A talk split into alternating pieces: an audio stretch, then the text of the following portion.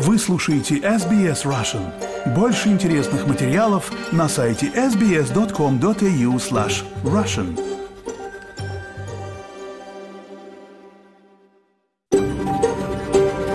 SBS, a world of difference. You're with SBS Russian on mobile, online and on radio. Вы слушаете SBS Russian на мобильных устройствах, в интернете и по радио.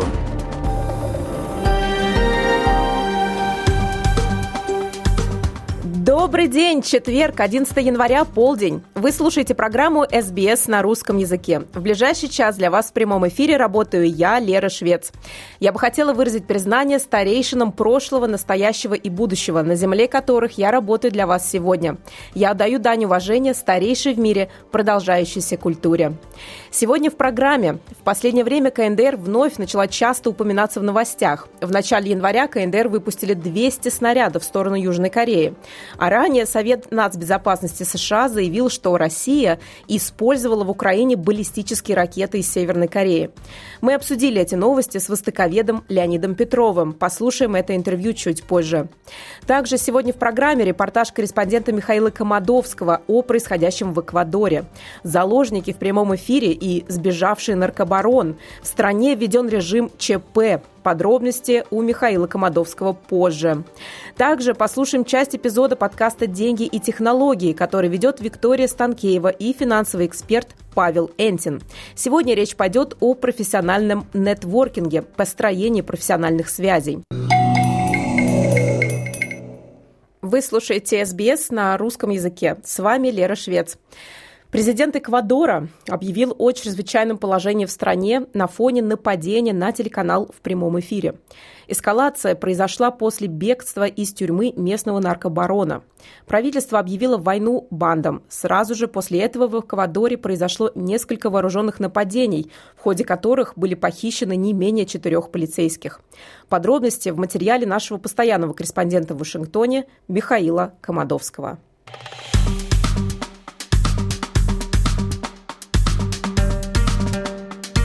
Вместо привычного шоу во вторник зрители общественного телевидения Эквадора увидели картинку, где вооруженные мужчины в балаклавах ворвались в студию и взяли в заложники ведущих.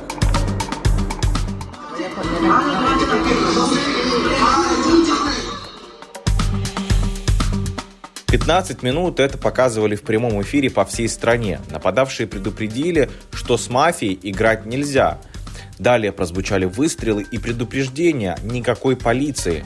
Правоохранительные органы спустя некоторое время штурмовали здание.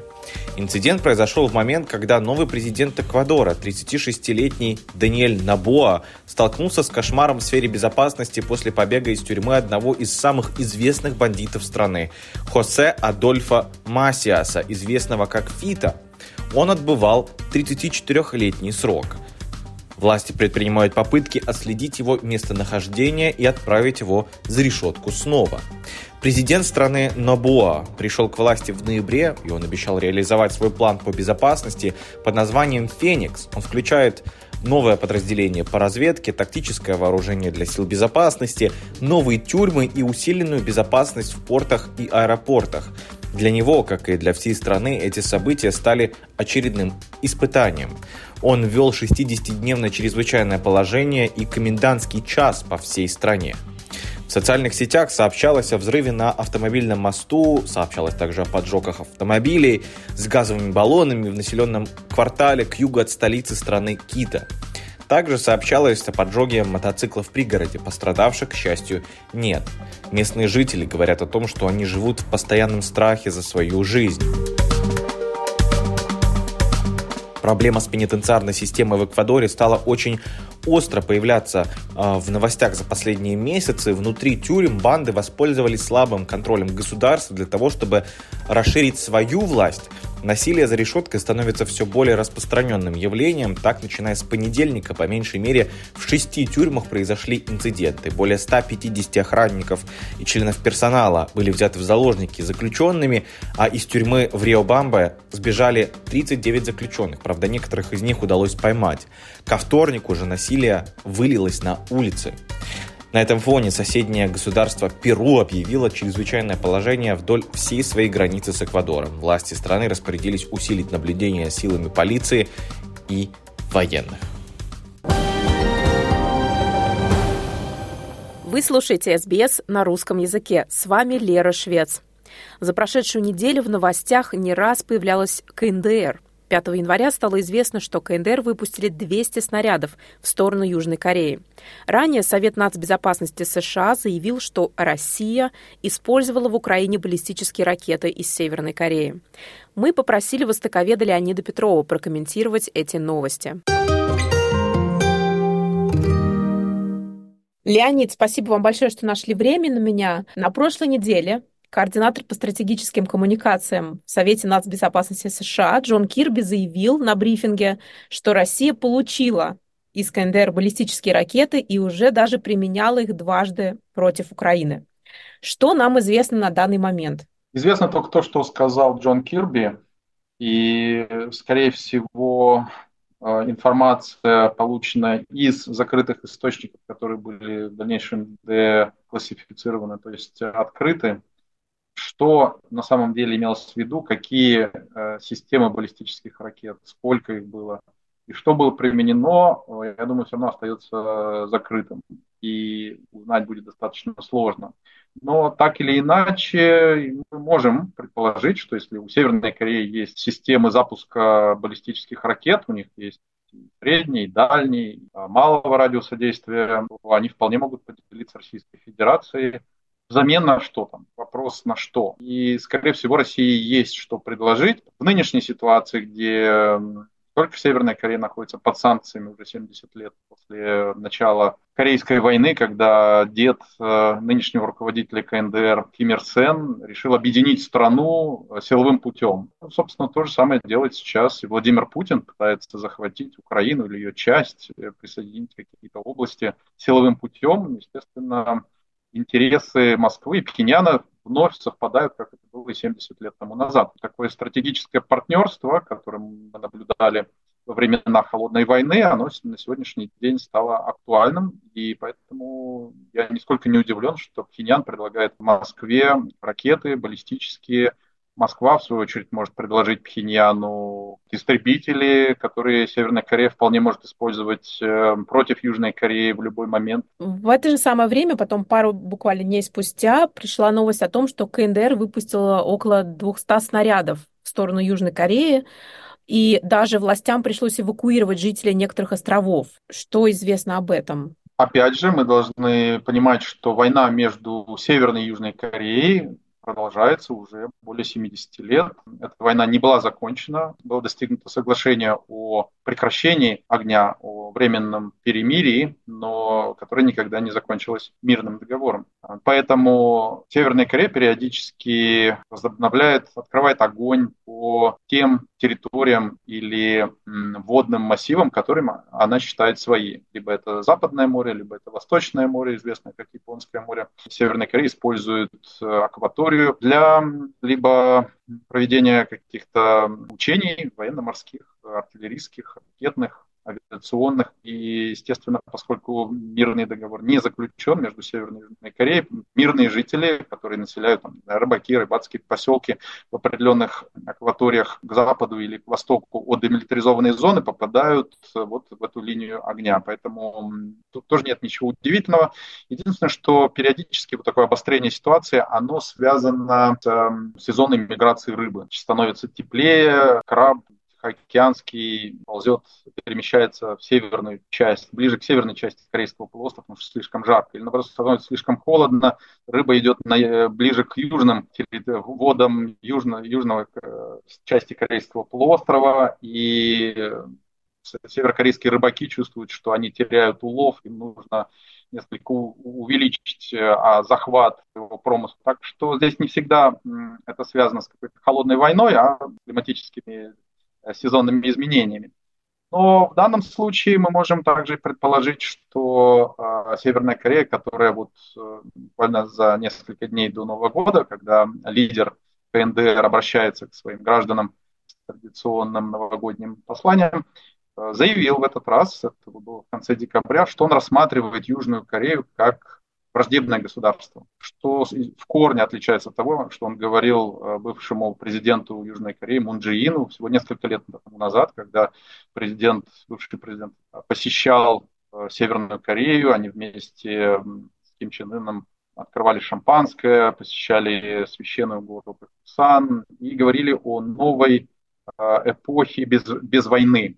В данном случае, вот несколько дней тому назад, буквально Ким Чен Ын заявил о том, что Южная Корея по-прежнему является марионеткой э, Соединенных Штатов и рассматривает Южную Корею как э, враждебное государство и таким образом готовится к возможному военному конфликту с Южной Кореей. Поэтому военные учения, стрельбы ракетами, которые у Северной Кореи имеются, э, вполне соответствуют общему направлению на обострение ситуации с Южной Кореей. А учитывая, что Российская Федерация сейчас уже стоит горой за Северную Корею, то Северной Корее просто нечего бояться, и они вновь ощущают себя примерно так же, как это было в 50-е годы во время Корейской войны. А войска США до сих пор находятся в Южной Корее после войны. И таким образом, опять же, этот конфликт может бесконтрольно эскалироваться до ситуации, когда его просто невозможно будет остановить, и мы опять же можем оказаться в состоянии Третьей мировой войны. Если говорить об обострении, вообще о том, что Россия потенциально обменивается оружием с Северной Кореей, либо идет какая-то торговля в обход санкций,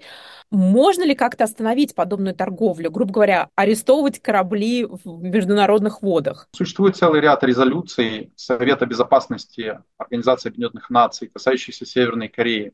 Одна из них была выпущена в 2009 году, резолюция 1874, которая запрещает ведение какой-либо торговли оружием с Северной Кореей, любых стран. Российская Федерация поддержала эту резолюцию, но, как мы видим, либо обмен, бартер, а может быть просто торговля э, за наличные э, сейчас ведется, по крайней мере, с точки зрения США и, и, и Южной Кореи, потому что Южная Корея очень болезненно относится к любому изменению баланса в военном плане на Корейском полуострове. То есть если в Южной Корее э, имеются американские истребители, имеется э, флот подводных лодок, которые теоретически могут нести э, ракетные заряды, то у Северной Кореи их пока не было, но они могут появиться уже завтра если Россия предоставит все это вооружение. Поэтому э, Россия и в том числе и Китай играют э, в эту игру уже достаточно давно. Они понимают, что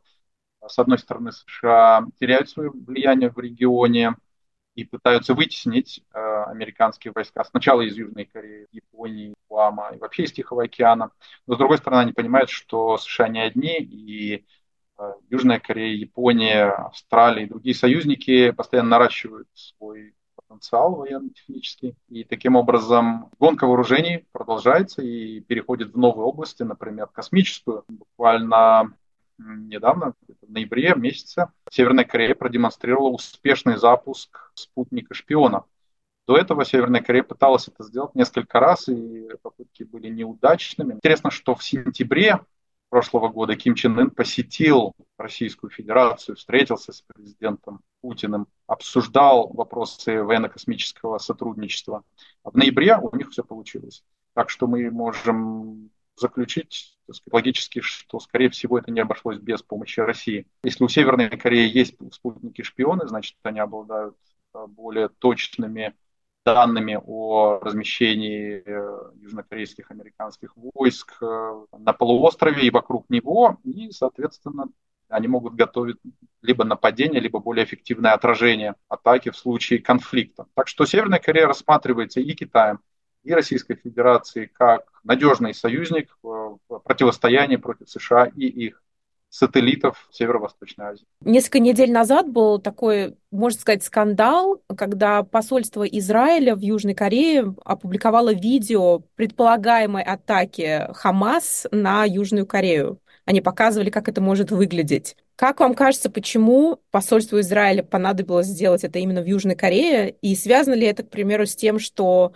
северокорейское оружие предположительно использовалось Хамас во время атаки на Израиль 7 октября? Мне неизвестен именно этот факт и эпизод, э, но мы должны понимать, что Южная Корея является одним из серьезных игроков на рынке производства и продажи вооружений. конвенциональных, таких общих вооружений, в том числе, скажем, существует контракт э, сейчас между Австралией и Южной Кореей по поставке бронированных машин в Австралию. То есть э, ноу-хау, техническое оснащение южных, э, южнокорейских производителей пользуется спросом в мире. Южная Корея, также мы знаем, поставляет Украине определенные типы вооружений, может быть, не напрямую, может быть, опосредованно через третьих а, участников. То есть э, Южная Корея – это один из крупных э, игроков на этом рынке, и, эм, естественно, для Южной, э, скажем, Израилю, который находится в сфере влияния Соединенных Штатов, очень важно заручиться поддержкой Южной Кореи в плане продажи этих вооружений, чтобы они не попали в чужие руки, в данном случае Хамасу или Хазбалле или еще каким-то игрокам государственным или группировкам террористическим. Поэтому вполне э, логично, что Израиль пытается повлиять каким-то образом на принятие решений в Сеуле о том, кому продавать разные типы вооружений э, и продавать ли вообще. В данном случае, кстати, Япония тоже сейчас, несмотря на свои, свои длительные свои обещания не продавать э, вооружения зоны конфликта, стали передавать э, системы Patriot, против, система противовоздушной обороны Украине. Причем не только части, составные части, но и все комплексы полностью. Опять же, происходило это опосредованно, не напрямую. Скорее всего, японцам пришлось э, изменять э, собственные правила для вот, передачи таких вооружений американского производства. Просто у японцев существуют э, заводы, которые собирают эти ракеты для обеспечения собственной безопасности. Передачи их третьим странам не предполагалось, но в данном случае они передаются. Поэтому обмен э, вооружениями, продажа, бартер, какие-то сделки – они характерны не только вот для одной стороны бывшего лагеря социалистического, который во времена холодной войны противостоял противоположному лагерю. То есть сейчас мы вернулись обратно в состояние холодной войны, пока это идет на уровне помощи вооружениями, но в какой-то момент, скорее всего, рано, нежели чем поздно, мы увидим, что и вооруженные силы тех или иных стран тоже начнут перемещаться и участвовать э, в зонах конфликта на Украине, в Израиле или на Тайване. Так что мы должны быть готовы не только к возвращению к холодной войны, в которой мы уже давно живем, но и к э, началу Третьей мировой войны. Вы слушаете СБС на русском языке. С вами Лера Швец. А сейчас предлагаю послушать часть подкаста «Деньги и технологии», который ведет журналистка SBS Russian Виктория Станкеева и финансовый эксперт Павел Энтин. Сегодня речь пойдет о профессиональном нетворкинге, о построении профессиональных связей и о том, как это делать наиболее эффективно. Напоминаю, что все эпизоды подкаста о, день, о деньги и технологии вы можете послушать у нас на сайте или во всех приложениях для подкастов. Павел, а как вы считаете, какова роль личного брендинга в успешном нетворкинге и как его эффективно использовать? Виктория, роль э, личного брендинга, она вообще-то всегда была очень важной, но там, последние годы э, вот тема личного бренда, личного брендинга, она вошла вообще на первостепенные роли. Было большое количество драйверов, ну, начиная от э, социальных сетей – и различных э, там онлайн-платформ. То есть тема социального бренда, она станет еще более важной в ближайшие десятилетия, потому что мы потихонечку переходим в новый разряд экономики, когда люди могут создавать, монетизировать свой собственный value, то есть создавать свою собственную капитализацию, своего собственного ресурса, своего собственного развития. И бренд является составляющей вот этой value, Поэтому его прямое развитие непосредственно приводит к возможностям и монетизации, и капитализации. Поэтому это объективно очень важно. Предлагаю по традиции обсудить новости из мира технологий, которые произошли недавно. Да, знаете, а, есть новость прямо там очень-очень свежая. Вернее, как сказать, она а, не свежая в том плане, что к ней все готовились, и свежая, потому что она произошла. А эта новость, она касается, в первую очередь, автомобильной индустрии, но после этого затронет не только автомобильную индустрию.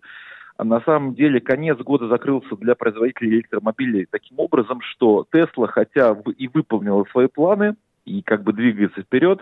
Но все-таки же китайцы подвинули Теслу с пьедестала. Мировым лидером э, с точки зрения производства электромобилей становится китайская BYD. Ну и остальные все китайские производители тоже отжимают большую долю рынка. На самом деле, э, почему этот очень момент интересный, он триггер. Потому что на самом деле все как бы ну, осознавали в рынке, что рано или поздно это произойдет, потому что Китай это фабрика, фабрика, которая очень быстро догоняет с точки зрения повторения, улучшения большого количества там, инженерных каких-то вещей. И э, это было ожидаемо, то есть когда-то это должно было произойти.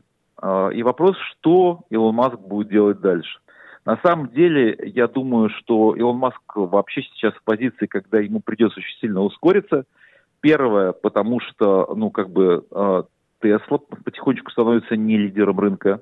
Да, до сих пор эта компания достаточно айконик, как Apple, допустим, там в своей, в своей индустрии, но все-таки же там пальма лидерства уходит. Во-вторых, у Илона Маска вообще на самом деле, кроме Тесла, есть э, некая целая империя, я бы так сказал, она такая информационно-технологическая, где все связано, то там, вот социальные сети, спутники, ну, информационная, я бы сказал, информационно-технологическая империя. Илон Маск всегда хотел и мечтал превратить машину в беспилот.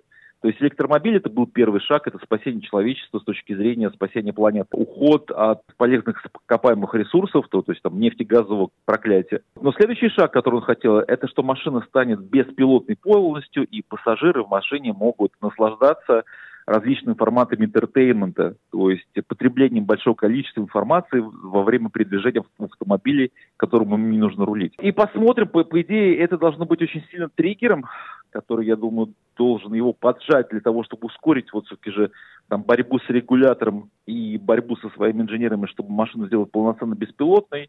Здесь как бы в том числе, кстати, и его подразделения, которые занимаются искусственным интеллектом, и превратить ее в информационный носитель посмотрим. Я как бы я сильно верю в харизму и упертость Илона Маска. И если это произойдет сейчас таким путем, а я думаю, многие другие производители тоже в этом отношении пойдут, а китайцы при всем своей там крутизне умении как бы подражать и сделать а, очень хорошие девайсы, но у них не так хорошо все-таки же с точки зрения там творческого начала и особенно работы с софтом, они там все-таки же идут, догоняют, но посмотрим. 2024 год будет безумно интересный. Я думаю, нас ждет такие, ну, пол, полуэволюционные, полуреволюционные вещи. Я очень надеюсь и с интересом на это смотрю. Да, очень интересная новость. Я расскажу о том, что компании Nikon, Sony и Canon сейчас работают над внедрением цифровых подписей в свои камеры, которые будут подтверждать подлинность и источник происхождения изображений. Цифровые подписи будут содержать такую информацию, как дата, время, место и даже имя фотографа, что позволит защищать изображение от подделок. Эта функция предназначена в первую очередь для журналистов, фото даже журналистов, и других специалистов, и Nikon собирается внедрить ее в беззеркальные камеры, а Sony и Canon ее собираются а, и в зеркальные, и в беззеркальные модели профессионального уровня. Мне кажется, это правильный шаг, потому что мы видим, как с каждым днем а, изображения, сделанные с помощью искусственного интеллекта, все более и более похожи на настоящие фотографии. Что вы, Павел, думаете об этом? А, Виктория, да, однозначно. А, сейчас я вот как бы дело в том, что в сфере мы работаем, мы подписываем большое количество лицензионных соглашений с различными правообладателями, и сейчас во всех а, лицензионных соглашениях, контрактах появился обязательный пункт по поводу запрета использования чужой интеллектуальной собственности для обучения искусственного интеллекта. И вот здесь как бы вопрос-то это валидация того, что это является интеллектуальной собственностью – и как только теперь благодаря такой встроенной технологии там, фотографии будут иметь вашу цифровую подпись, автоматически определяешь, что это не просто какое-то изображение, а это чья-то конкретно интеллектуальная собственность конкретного человека, это как раз вот это защита, да, для того, чтобы потом эти же изображения в том числе не могли использоваться для того, чтобы тренировать новые модели. А теперь я предлагаю перейти к главной теме нашего выпуска и обсудить стратегии эффективного нетворкинга в технологической индустрии. И для начала давайте послушаем интервью Павла с Юрием Рабиновичем, предпринимателем, инвестором и создателем нетворкинг-сообществ. Юрий является сооснователем VNTR Capital, инвестиционного синдиката и сообщества, а также множества технологических стартапов и сообществ. В течение последних 10 лет Юрий занимался инкубацией, запуском и масштабированием технологических стартапов. Его деятельность не ограничивается одним направлением, от запуска акселератора стартап Monthly до создания глобального сообщества для предпринимателей Startup Socials и проведения Growth Marketing Conference. Юрий известен своим умением налаживать связи и создавать ценные партнерские отношения. Он активно работает со стартапами, помогая им привлечении инвестиций и росте. И кроме того, как я уже говорила, он запустил несколько онлайн и офлайн сообществ, объединяющих более 200 тысяч человек по всему миру. Юр, приветствую тебя. А, и сразу же сходу в бой. Ты знаешь, а, один из самых частых вопросов, которые мне задают, особенно молодые ребята, вот там стартаперы, а, ребят, которые что-то начинают, что-то делают, особенно из такой русскоязычной тусовки, у которых, знаешь, такой немножечко mindset и клише отличается от ребят из чисто западной тусовки. Вопрос, который задают, как network ить? И вопрос я тебе задаю именно тебе, потому что кроме того, что ты венчурный капиталист, ты офигенский нетверкер. То есть ты по всему земному шарику передвигаешься, создаешь, создаешь какие-то местные локальные нетворки, у тебя получается очень хорошо формировать контакты. Вот скажи, объясни, чтобы это можно было передать молодым, как можно легко строить нетворк, как можно строить коммуникации, как можно быстро формировать новые контакты. Ну, мой, мой метод это делать свои мероприятия. Поэтому, если вы хотите довольно быстро выстроить свой нетворк, просто организуйте свои мероприятия.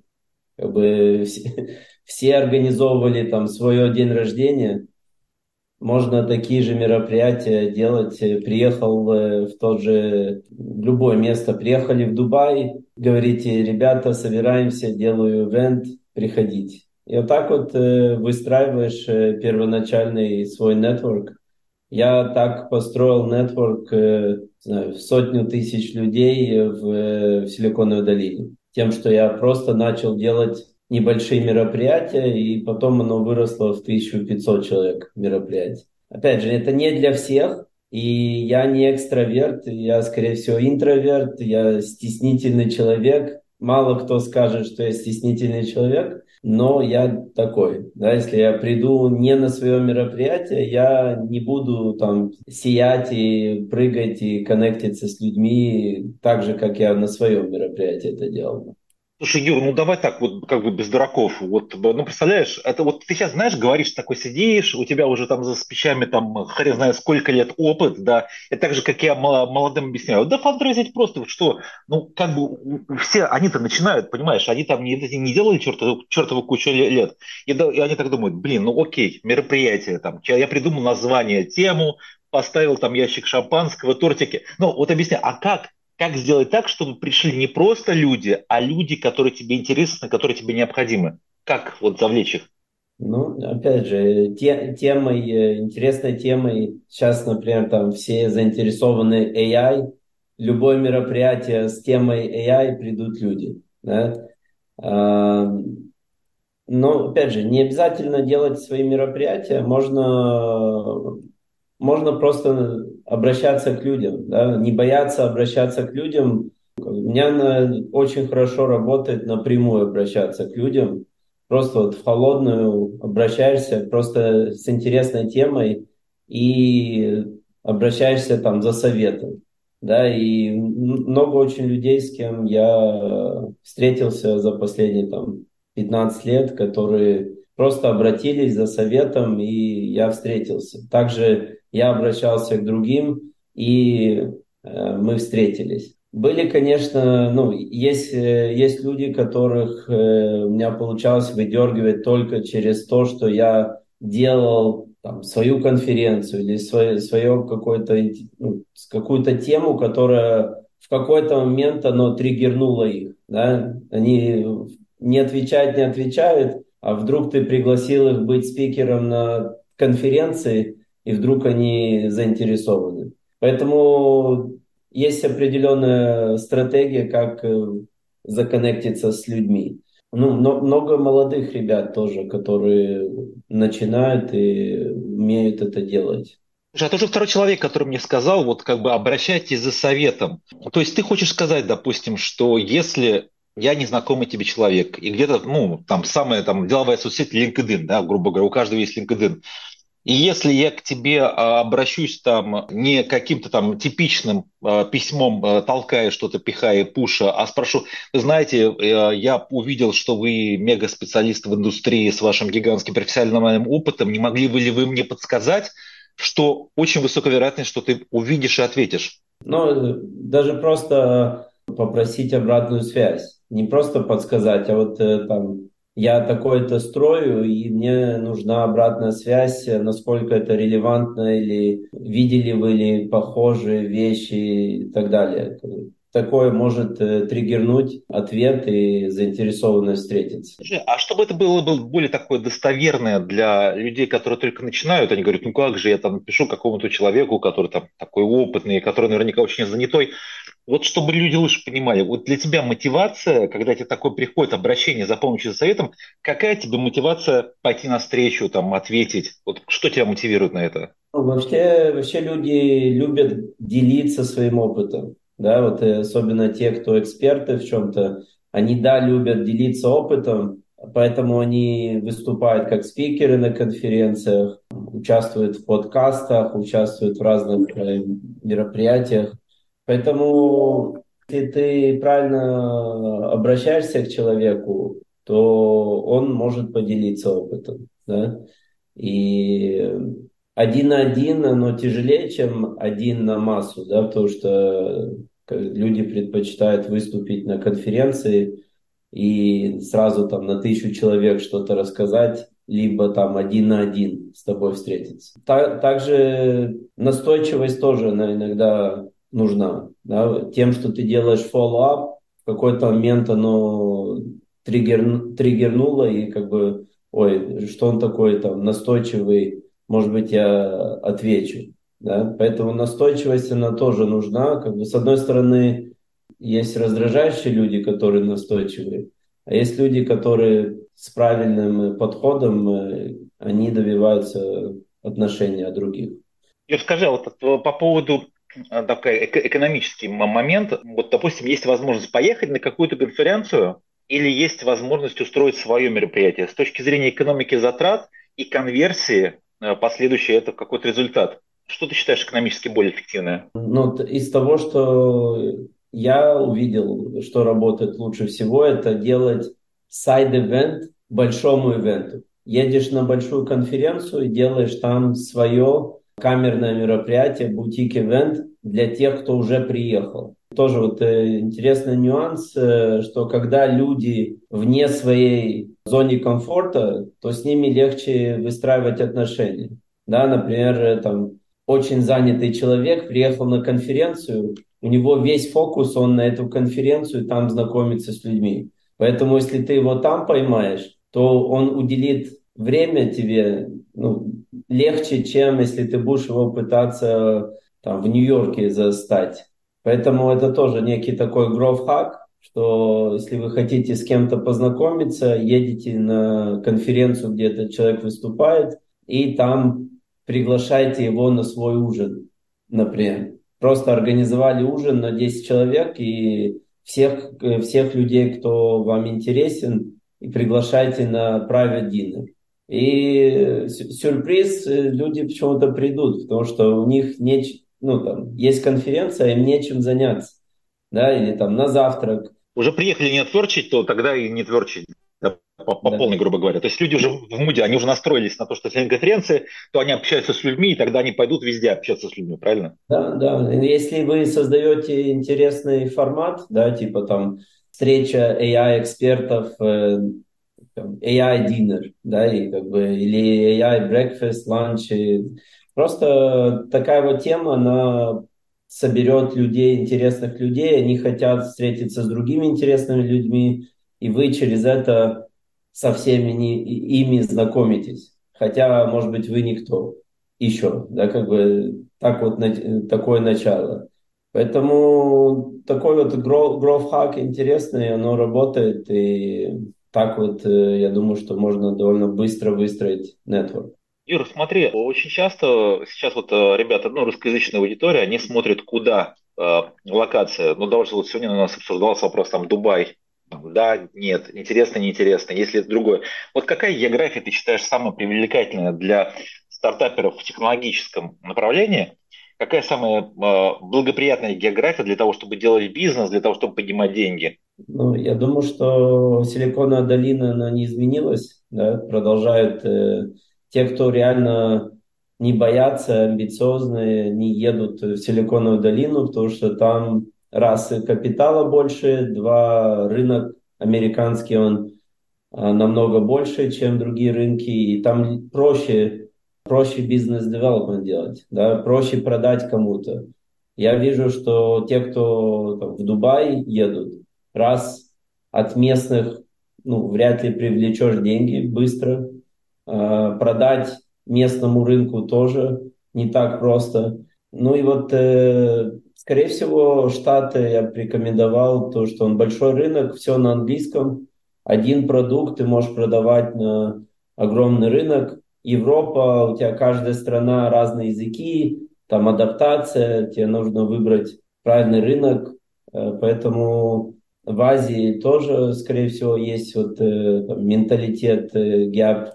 Э, поэтому я бы рекомендовал бы в Штаты ехать, если, опять же, но надо иметь определенные ресурсы. Поэтому там многие компании из Казахстана, например, думают, а куда расширяться, да, или где деньги взять на расширение, или там я поеду в Силиконовую долину, там в меня проинвестируют, я буду здесь масштабироваться. Поэтому Рекомендация, скорее всего, это привлечь деньги в Казахстане на масштабирование в Штаты. Потому что вам нужно будет, э, не знаю, миллион долларов, скорее всего, чтобы зайти на рынок и э, выстроить свой там локальный нетворк, чтобы привлечь следующих инвесторов. Поэтому как-то так. А многие в Казахстане мыслят, я расширюсь в Узбекистан, да, или там мы выйдем на рынок Эмиратов, да, поэтому многие могут э, зафейлить из-за вот неправильного выхода на глобальный рынок, не, не, не в то место. Тогда, Юр, напоследок, короткая формулировка успеха для молодых и начинающих. Какой-то, знаешь, короткий рецепт. Может быть, один рецепт, но очень важный. Надо, чтобы было как-то лак да, чтобы у вас был лак и, и тяжело работать, чтобы что-то быстро, долго получилось. Как нету быстрого успеха. Это должно, должно повести вам э, в процессе, да, встретить правильных людей, встретить правильных э, инвесторов, чтобы вам поверили клиенты, да, потому что изначально вы воздух продаете клиентам, чтобы они поверили, что вы тот, кто этот продукт сделает. И эм, чтобы у вас правильные партнеры были, то что много, много раз из-за неправильных партнеров э, распадаются компании, команды. Ну да, как бы не, там, не привлекли деньги вовремя, или там не, до, не э, много компаний также у меня э, зафейлили, потому что кончились деньги, кончились ресурсы, или кончилась своя энергетика, и и не дотянул, да, а идея может быть хорошая. Или там все было хорошо, пока стало нехорошо.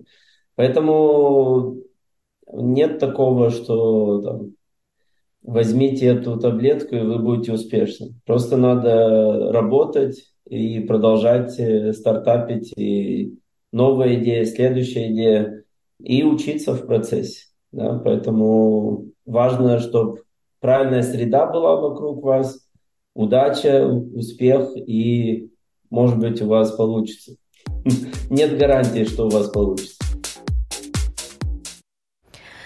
Спасибо большое, Павел и Виктория. Напомню, это была часть подкаста «Деньги и технологии», который ведет журналистка SBS Russian Виктория Станкеева и финансовый эксперт Павел Энтин. Все эпизоды полностью вы можете послушать у нас на сайте или в любом приложении для подкастов. А напоследок хочу напомнить вам главное главные новости Австралии и мира к этому часу. Некоторые общины Виктории по-прежнему находятся под угрозой наводнения, в то время как другие регионы уже начали расчистку. Квинсленд столкнулся с потенциальной угрозой нового возможного циклона на крайнем севере штата. И Совет безопасности ООН готовится проголосовать по резолюции, требующей от йеменских хуситов прекратить нападение на морское судоходство в Красном море. Вот такие главные новости к этому часу. А у нас все на сегодня. Спасибо вам большое, что присоединились к прямому эфиру СБС на русском языке. Для вас из Сиднейской студии сегодня работала я, Лера Швец. Мы вернемся к вам, как обычно, в субботу в полдень. Поставьте лайк, поделитесь, комментируйте. SBS Russian в Фейсбуке.